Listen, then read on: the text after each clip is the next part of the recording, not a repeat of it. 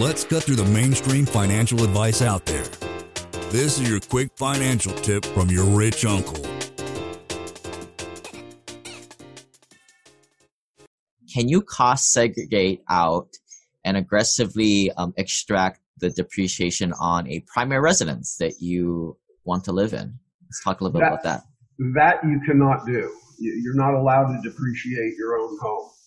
The exception to that would be if you have certain areas that are used exclusively for business. But even then, it may not be advisable to do that because if you are segregating out a certain portion of your home for business, a home that you own, then when it comes time to sell the home, if you sell it at a gain, you will actually have to deal with a capital gain on that portion of the home, which might more than offset any deductions that you would have gotten for that area of, of your home.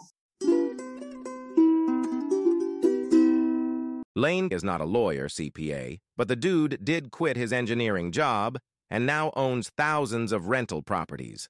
Learn more about the secrets of the wealthy. Join our community at thewealthelevator.com slash club.